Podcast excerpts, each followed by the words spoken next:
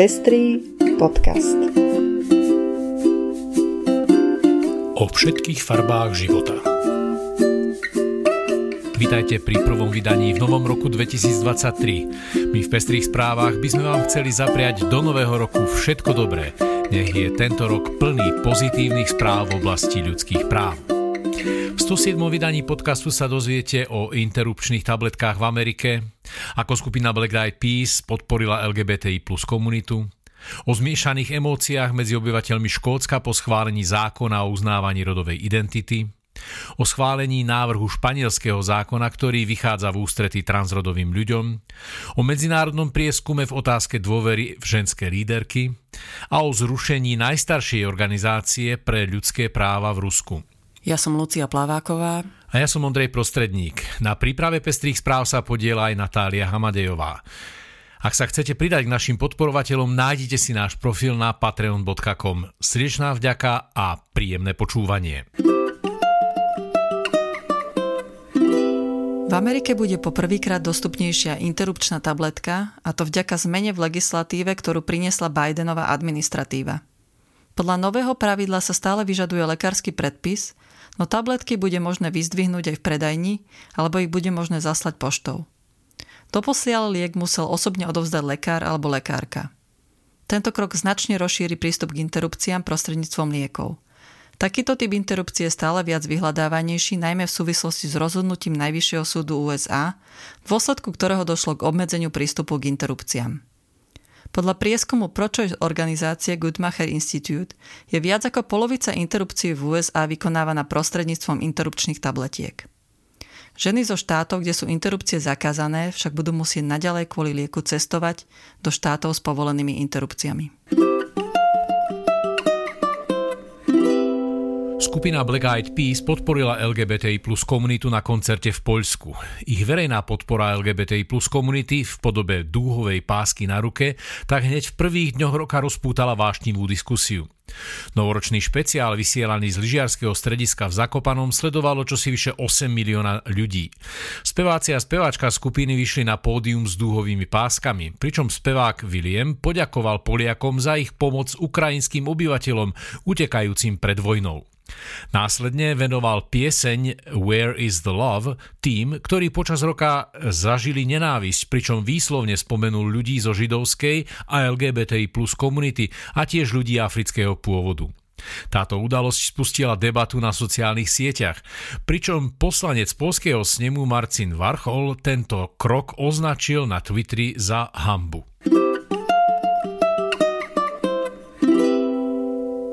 Koncom roka 2022 prijal škótsky parlament zákon, ktorý zavádza nový systém uznávania rodovej identity na princípe sebaurčenia. V dôsledku novej právnej úpravy už ďalej nebude nutné predkladať lekársky posudok o rodovej dysfórii a možnosť uznania rodovej identity bude rozšírená aj na 16 a 17 ročných transrodových ľudí. Nová úprava tiež skracuje čas, počas ktorého musí dotknutá osoba trvalo žiť v súlade so svojou rodovou identitou, a to z dvoch rokov na 3 mesiace. Prípade 16-ročných a 17-ročných osôb je lehota 6 mesiacov. Colin McFarlane z organizácie Stonewall po prijatí zákona povedal Toto je obrovský krok vpred pre práva transrodových ľudí v Škótsku. Škótsko sa tak dostáva na úroveň najlepšej medzinárodnej praxe a opäť raz sa ukazuje ako svetový líder v oblasti ľudských práv a to malou zmenou, ktorá prináša dôstojnosť pre transrodových ľudí, ktorí si zaslúžia byť právne uznávaní za to, kým sú. Prijatie zákona sprevádzala toxická verejná debata plná nenávisti a dezinformácií. Queer aktivisti a aktivistky v Škótsku však veria, že realita po prijatí zákona ukáže, že išlo iba o obližujúce klamstvá a ľudia to pochopia rovnako, ako vidíme všade po prijatí rovnoprávnosti párov rovnakého pohľavia. Veľký pokrok v oblasti práv transrodových ľudí dosiahlo Španielsko. V decembri minulého roku schválilo návrh zákona, ktorý umožňuje ľuďom vo veku nad 16 rokov zmeniť si pohlavie na svojom občianskom preukaze. Španielsko by sa tak mohlo stať prvou krajinou v Európe, ktorá umožní transrodovým ľuďom zmeniť si status jednoduchou deklaráciou v dokladoch. Doteraz bol takýto krok možný len na základe lekárskeho vyjadrenia o rodovej dysfórii a po preukázaní sa dokladom o hormonálnej liečbe po dobu dvoch rokov, pričom mladiství potrebovali navyše aj povolenie súdu. Návrh zákona podporilo 188 poslancov a poslankyň a 150 bolo proti. Zákon teraz poputuje ďalej na schválenie Senátu. Definitívne schválenie sa očakáva do niekoľkých týždňov.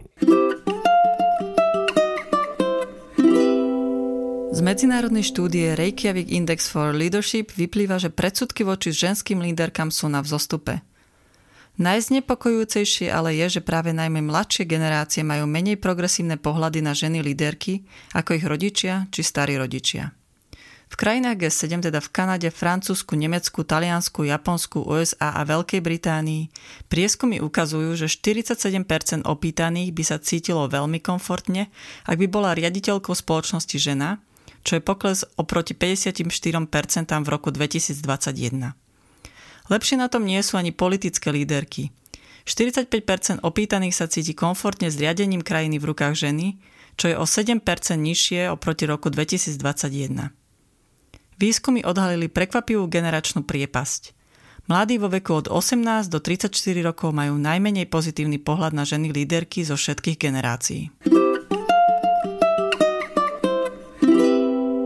Na webe Moskovského mestského súdu sa objavila informácia, že Ruské ministerstvo spravodlivosti požiadalo o rozpustenie Moskovskej helsinskej skupiny, ktorá je najstaršou ruskou organizáciou zaoberajúcou sa ľudskými právami.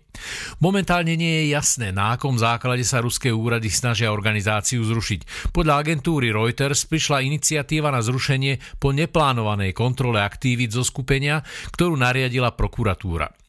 Samotná moskovská helsinská skupina na svojom webe uviedla, že ministerstvo žiadosť odôvodňuje tvrdením, že organizácia je v rozpore s federálnym zákonom o verejných združeniach a vyvíja činnosť mimo moskovského regiónu. A taktiež, že stanovy organizácie nezodpovedajú súčasným právnym požiadavkám. Vo štvrtok 12. januára sa o 17.30 uskutoční diskusia na tému Kochová záhrada ako ďalej. Pôvodne organicky previazaný areál Kochovej záhrady a sanatória bol od seba pred 15 rokmi oddelený. Sanatórium prešlo vydarenou rekonštrukciou, ale záhrada bola naopak ponechaná svojmu osudu a chátra. V auguste 2022 prešla správa záhrady pod mesto. Aký bude jej ďalší osud aj s ohľadom na jej pamiatkovú ochranu? Akým smerom sa uberá debata o jej revitalizácii? To sa dozvieme v diskusii medzi Michailou Kubíkovou, Miriam Heinrichovou, záhradnou architektkou Evou Matulovou a hlavnou koordinátorkou projektu obnovy Kochovej záhrady Zuzanou Stanovou z Bratislavského magistrátu. Autorky Paulína Pospišková a Vanda Alberti napísali hru o tom, ako život niekedy zamieša karty tak, že je ťažké rozoznať, čo je pre nás to najlepšie. Rozhodovať o vlastnom živote, či dokonca o živote niekoho iného, je to najťažšie rozhodnutie, aké nás môže stretnúť. Ak chcete bližšie spoznať príbehy piatich žien, ktoré túžia po slobodnej voľbe o svojom osude, kde každá má svoje dôvody, každá má svoj príbeh a každá má právo vybrať si, príďte v sobotu 14. januára o 19. hodine do Bieleho divadla v Bratislave. A to je už všetko z dnešného vydania Pestrých správ. Ďakujeme, že sa zaujímate o problematiku ľudských práv a podporujete nás. Do počutia o týždeň.